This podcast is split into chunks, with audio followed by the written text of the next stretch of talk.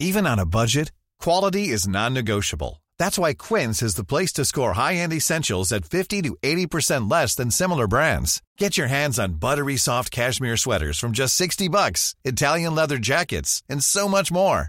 And the best part about Quince, they exclusively partner with factories committed to safe, ethical, and responsible manufacturing. Elevate your style without the elevated price tag with Quince. Go to quince.com slash upgrade for free shipping and 365-day returns. There's never been a faster or easier way to start your weight loss journey than with PlushCare.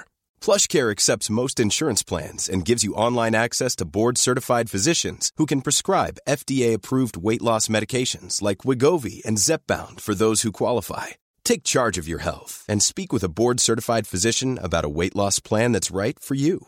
Get started today at plushcare.com slash weight loss. That's plushcare.com slash weight loss. plushcare.com slash weight loss.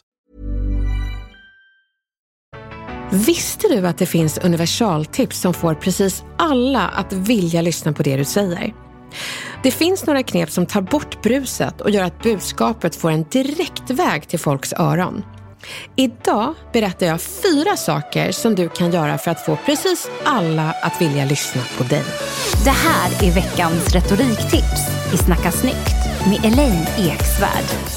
Ja men Elaine, vi eh, har ju gjort de här retoriktipsen ett tag nu och jag blir ju lika förvånad varje gång det känns som att du ska trolla för oss. Ja. Jag är så nyfiken på de här fyra sakerna som alltså ska få alla att vilja lyssna på mig.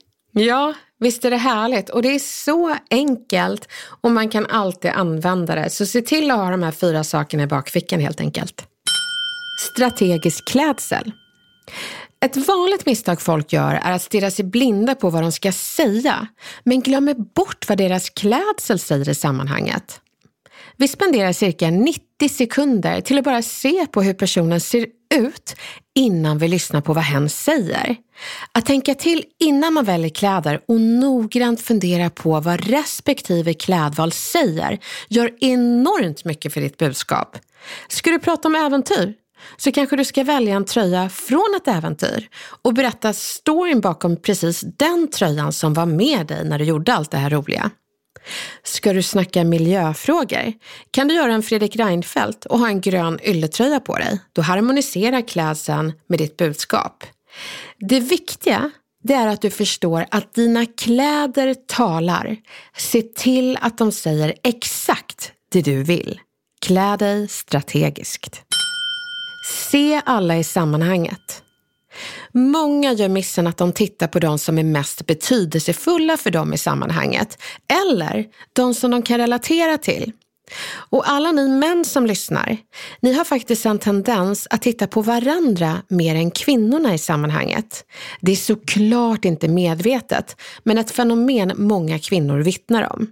Men oavsett om du är man eller kvinna, ha ögonkontakt med precis alla när du pratar, så kommer du betraktas som både sympatisk och värd att lyssna på. Så det blir en win-win. Gå rakt på sak.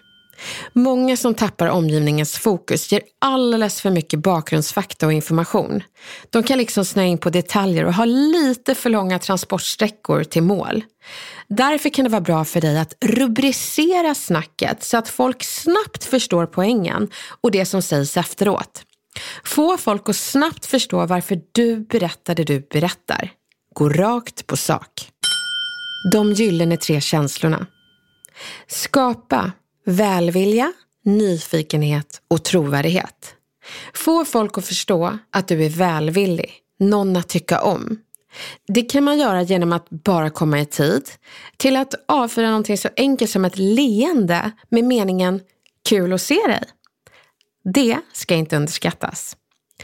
Är det så att sammanhanget kräver att du har viss trovärdighet, så berätta om din, oavsett om du har en utbildning eller kanske en erfarenhet i området du pratar om. Det ger trovärdighet.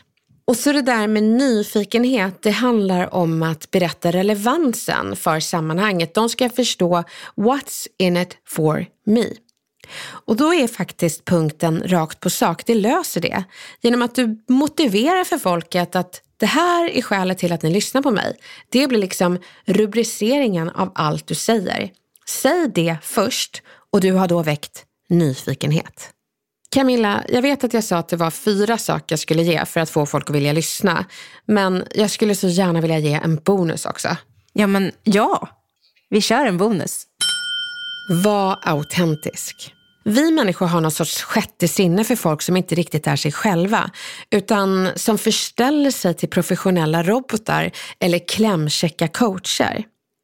Kan du behålla den där autentiska versionen av dig själv som du är med vänner och familj och ha den i professionella situationer, men även kanske andra nervösa sammanhang som ett mingel, då kommer det gå jättebra.